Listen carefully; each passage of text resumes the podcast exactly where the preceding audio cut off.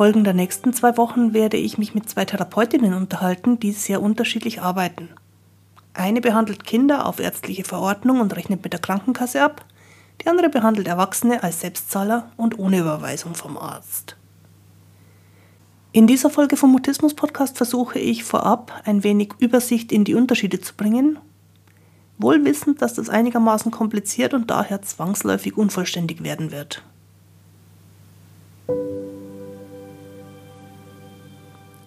Ich bin Christine Winter und ich hatte selektiven Mutismus, bis ich Mitte 30 war.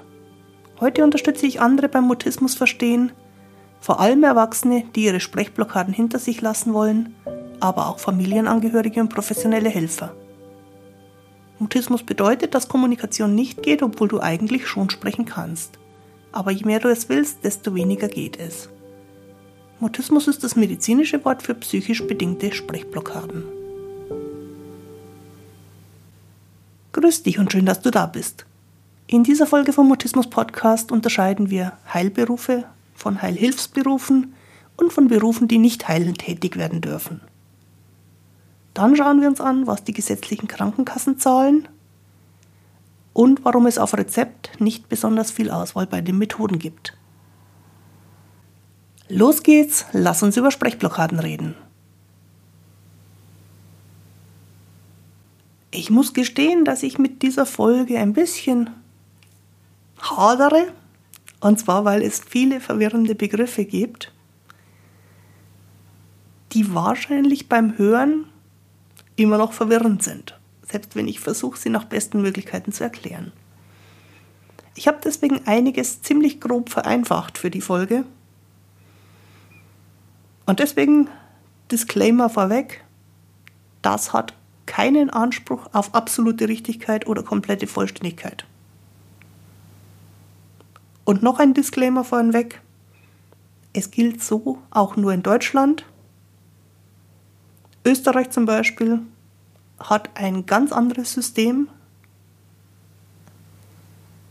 Die Schweiz ist Deutschland, glaube ich, ein bisschen ähnlicher, aber sicherlich, jedenfalls in den Details, auch sehr anders. Und das vorweggenommen, schauen wir doch mal, wie die Regelung in Deutschland ist. Der Heilberuf schlechthin braucht eigentlich in Deutschland eine sogenannte Approbation. Die Approbation ist die staatliche Heilerlaubnis, so wie man sie als Arzt kriegt, oder auch als approbierter Psychotherapeut.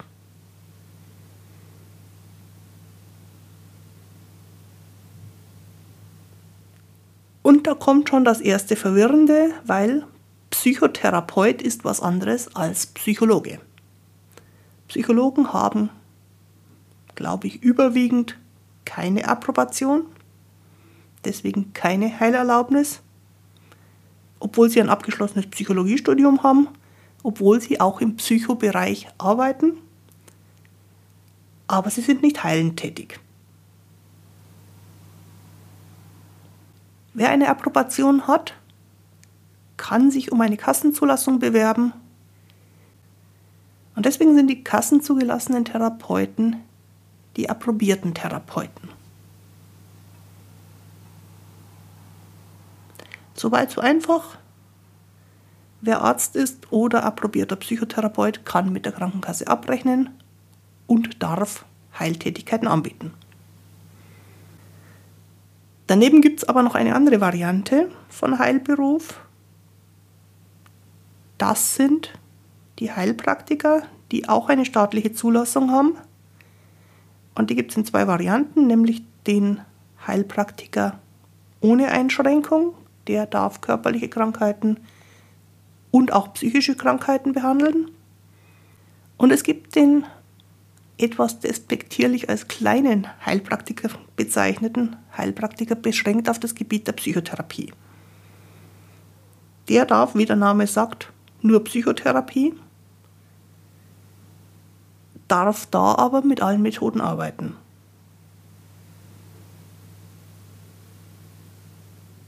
Die Heilpraktiker werden von den gesetzlichen Krankenkassen nicht unmittelbar zugelassen, das heißt, Da kann man nicht hingehen, die Krankenkassenkarte auf den Tisch legen und es so abrechnen lassen. Heilpraktiker sind für Selbstzahler. Und deswegen ist es eine ganz wesentliche Unterscheidung bei den Heilberufen, ob jemand mit Approbation arbeitet oder ob jemand als Heilpraktiker arbeitet.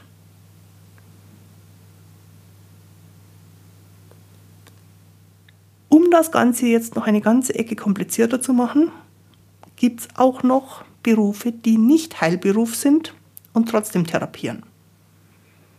Die nennen sich dann Heilhilfsberuf und Heilhilfsberuf heißen die deswegen, weil die nicht auf eigene Verantwortung arbeiten, sondern immer auf die Verordnung von einem Arzt hin tätig werden. Der Arzt hat also die Verantwortung für die Therapie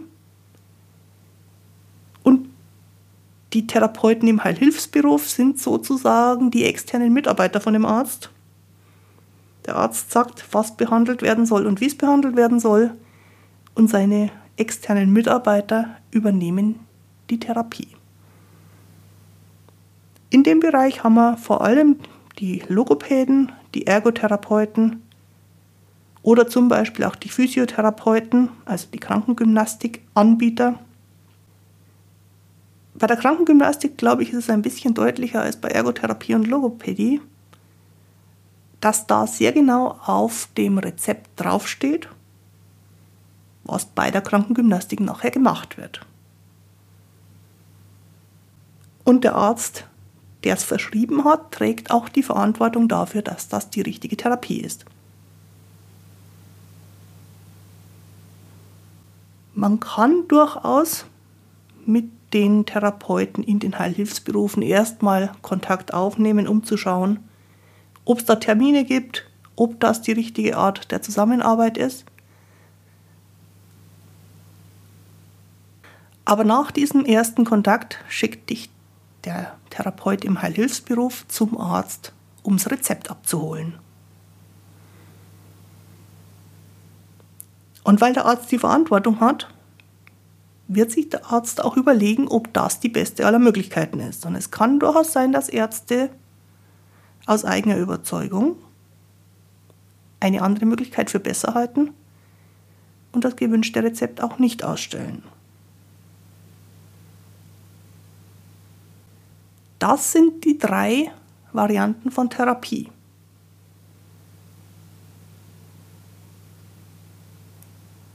Der approbierte Therapeut, der Heilpraktiker als Therapeut oder der Mitarbeiter im Heilhilfsberuf, der im Auftrag arbeitet. Es gibt jetzt noch Begriffe, die tauchen auch ganz oft im Umfeld der Helfer auf zum Beispiel der Psychologe. Psychologe besagt, dass jemand Psychologie studiert hat. Das Wort Psychologe sagt aber nichts darüber, ob der heilend tätig werden darf oder nicht. Sehr, sehr viele Psychologen dürfen nicht heilend tätig werden, weil sie nicht approbiert sind, keine Heilpraktiker sind, nicht im Heilhilfsberuf arbeiten. Im Grunde ganz genauso ist es auch bei Pädagogik. Pädagogik ist keine Heiltätigkeit. Und wenn jemand Heilpädagoge ist, heißt das nicht, jedenfalls nicht zwangsläufig, dass der auch heilend tätig werden darf. Und dazu gibt es noch eine ganze Reihe von Angeboten aus der Sozialarbeit. Und auch das ist keine Heiltätigkeit.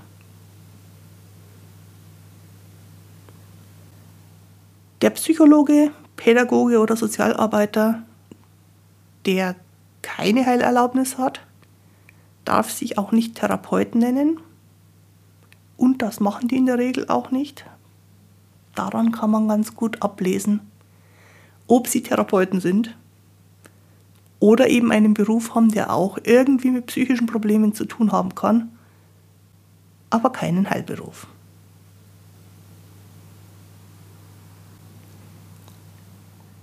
Die ganz wesentliche Frage ist ja dann immer, zahlt die Krankenkasse oder nicht. Und bei den Krankenkassen sollten wir erstmal reden über die gesetzlichen Krankenkassen. Da ist es nämlich noch einigermaßen übersichtlich. Bei den gesetzlichen Kassen kann man ganz grob sagen, dass nur approbierte Therapeuten bezahlt werden. Nur die können sich um eine Krankenkassenzulassung bewerben und nur die können die Krankenkassenzulassung kriegen, um dann direkt über die Krankenkassenkarte mit der Kasse abzurechnen. Krankenkassen zugelassen sind also die Ärzte und die Psychotherapeuten mit Approbation. Dann kommt aber hier noch eine Einschränkung dazu. Die gesetzlichen Krankenkassen zahlen nämlich nicht jede Therapieform. Die gesetzlichen Krankenkassen zahlen nur sogenannte Richtlinienverfahren und das waren bis vor kurzer Zeit genau drei verschiedene, nämlich die Verhaltenstherapie, die tiefenpsychologisch fundierte Therapie und die Psychoanalyse. Vor einer Weile ist mit Einschränkungen auf bestimmte Voraussetzungen noch die systemische Therapie für Erwachsene dazu gekommen. Aber Stand heute war es das dann auch.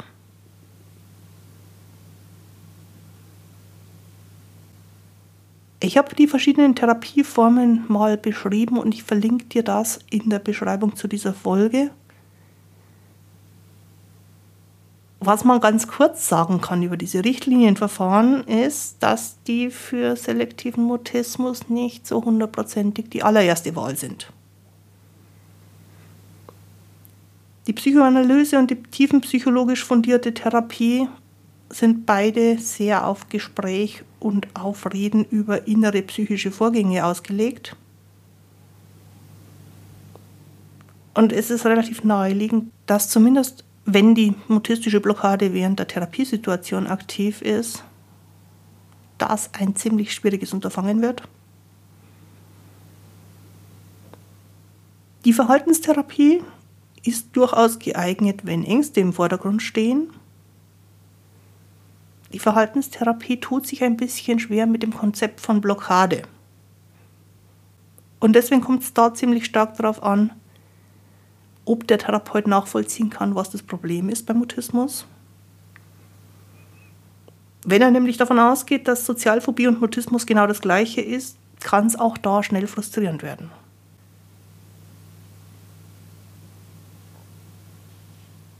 Weil die Krankenkasse nur eine Basisversorgung anbietet und eben nur diese wenigen Richtlinienverfahren bezahlt, ist beim selektiven Mutismus die Übernahme durch die Krankenkasse manchmal ein großes Hindernis. Weil das, was besser funktionieren würde, eben nicht zur Verfügung steht.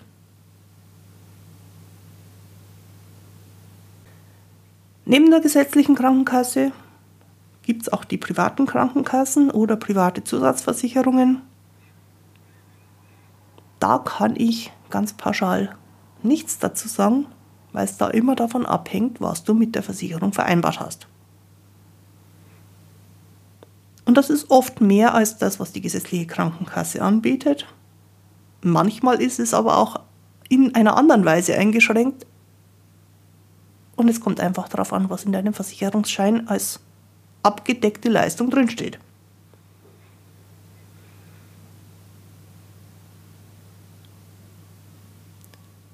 Wenn es um kassenfinanzierte Behandlungen geht, egal ob bei der gesetzlichen oder bei der privaten Kasse, würde ich immer auch den Kontakt zur Krankenkasse suchen und mal klären, was da die Bedingungen sind.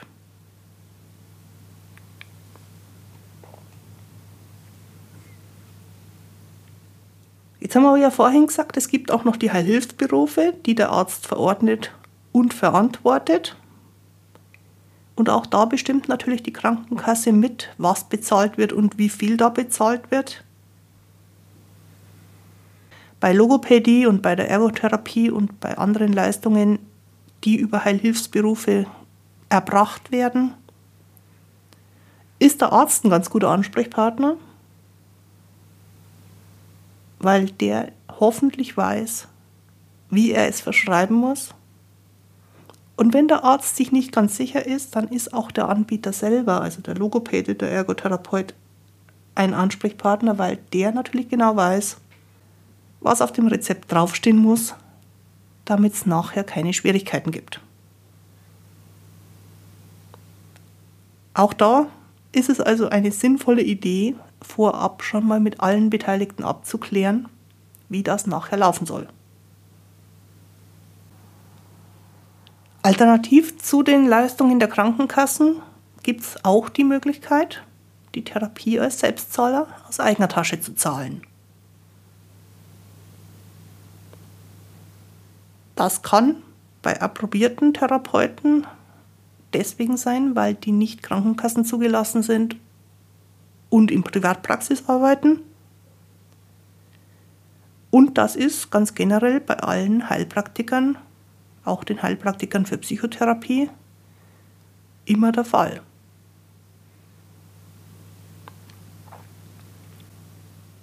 Der Vorteil in Privatpraxis oder beim Heilpraktiker ist, da ist im Grunde jede Therapiemethode möglich, weil es ja keinen Kostenträger gibt, der entscheidet, dass das nicht gezahlt wird. Wenn du selber zahlst, hast du freie Auswahl. Die Auswahl der Methoden ist dann im Selbstzahlerbereich enorm groß.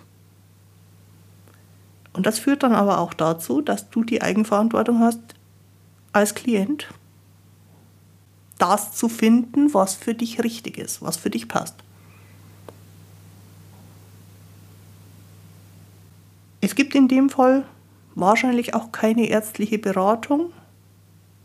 Es gibt definitiv keine ärztliche Beschreibung, kein Rezept. Und wer die Wahl hat, hat die Eigenverantwortung und die Herausforderung, für sich das Beste zu finden.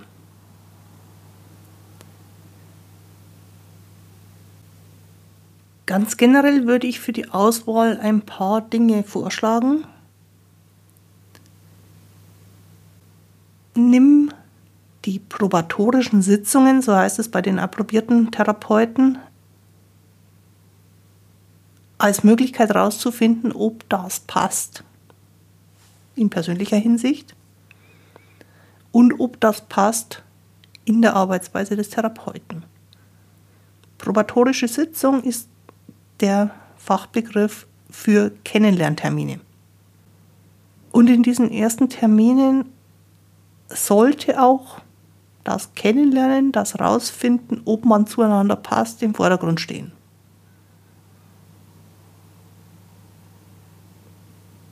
Flapsig gesagt nach dem Motto, es prüfe, wer sich ewig bindet.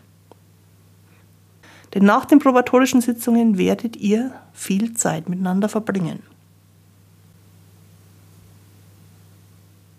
Bei den nicht kassenzugelassenen Therapeuten gibt es das System der probatorischen Sitzungen so nicht. Was es da aber gibt, sind Kennenlerntermine.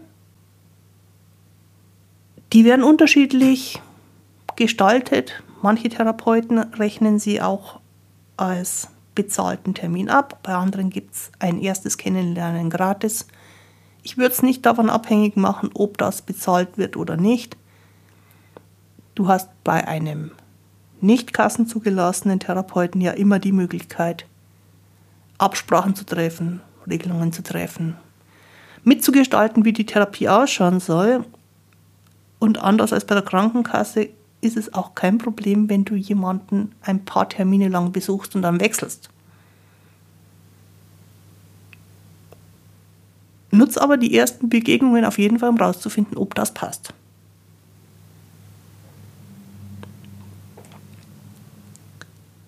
Um herauszufinden, ob das passt, brauchst du unter Umständen auch mehrere Eindrücke von verschiedenen Personen. Wenn du nur eine Person kennst, ist Wählen schwierig. Wenn du zwei oder drei oder auch mehr kennengelernt hast, kriegst du ein Gefühl dafür, was das Beste für dich ist. Und deswegen empfehle ich, mehrere kennenzulernen. Beim Kennenlernen erscheint mir am allerwichtigsten die Frage, versteht dieser Therapeut, was das Problem ist? Du kannst nicht voraussetzen, dass jeder, der als Therapeut arbeitet, das Problem Mutismus versteht. Darüber haben wir schon das eine oder andere Mal hier im Podcast gesprochen. Mutismus unterscheidet sich in einiger Hinsicht von anderen Themen. Und wenn du das Gefühl hast, dass der Therapeut an ein Problem denkt, das ganz anders ist als deines, werdet ihr auf lange Sicht wahrscheinlich nicht glücklich miteinander. Wenn der Therapeut zu erkennen gibt, dass er sich erst noch in das Thema reinfinden muss, aber, aber bereit ist, mit dir gemeinsam rauszufinden, was das Thema und vor allen Dingen, was die Lösung für das Thema ist, dann kann daraus eine gute Zusammenarbeit entstehen.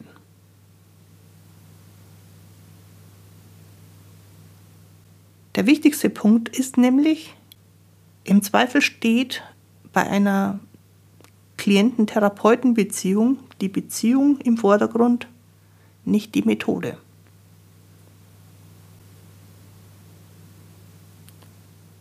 Ich gehe inzwischen so weit zu sagen, dass jede Methode Möglichkeiten hat, mit selektivem Mutismus umzugehen. Manche passen von Haus aus besser, andere passen von Haus aus noch nicht so gut und man muss sie anpassen an das Thema. Das erscheint mir alles möglich. Aber nur dann, wenn eine Beziehung da ist zwischen Klient und Therapeuten, die es beiden erlaubt, mal was auszuprobieren, die es beiden auch erlaubt, mal was abzulehnen die es beiden erlaubt, gemeinsam herauszufinden, wie die beste Veränderung jetzt gerade ausschaut.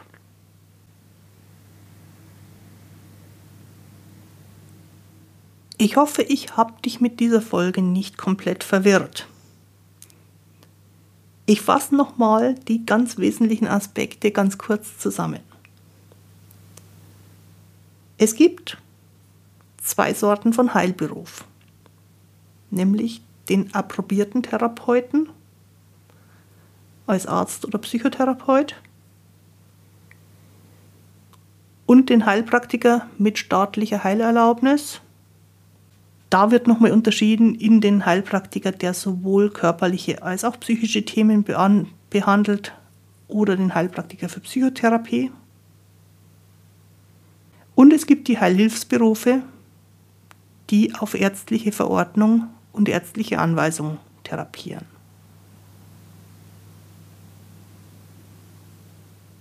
Kassen zugelassen werden die Therapeuten mit Approbation. Indirekt von der Krankenkasse bezahlt werden auch die Heilhilfsberufe, weil die ja vom Arzt verschrieben werden. Und alles, was Heilpraktiker anbieten, richtet sich an Selbstzahler Manchmal gibt es auch approbierte Therapeuten, die ebenfalls als Privatpraxis nur Selbstzahler annehmen. Und wer die Wahl hat, hat die Qual und die Verantwortung die Möglichkeiten für sich das Beste zu finden.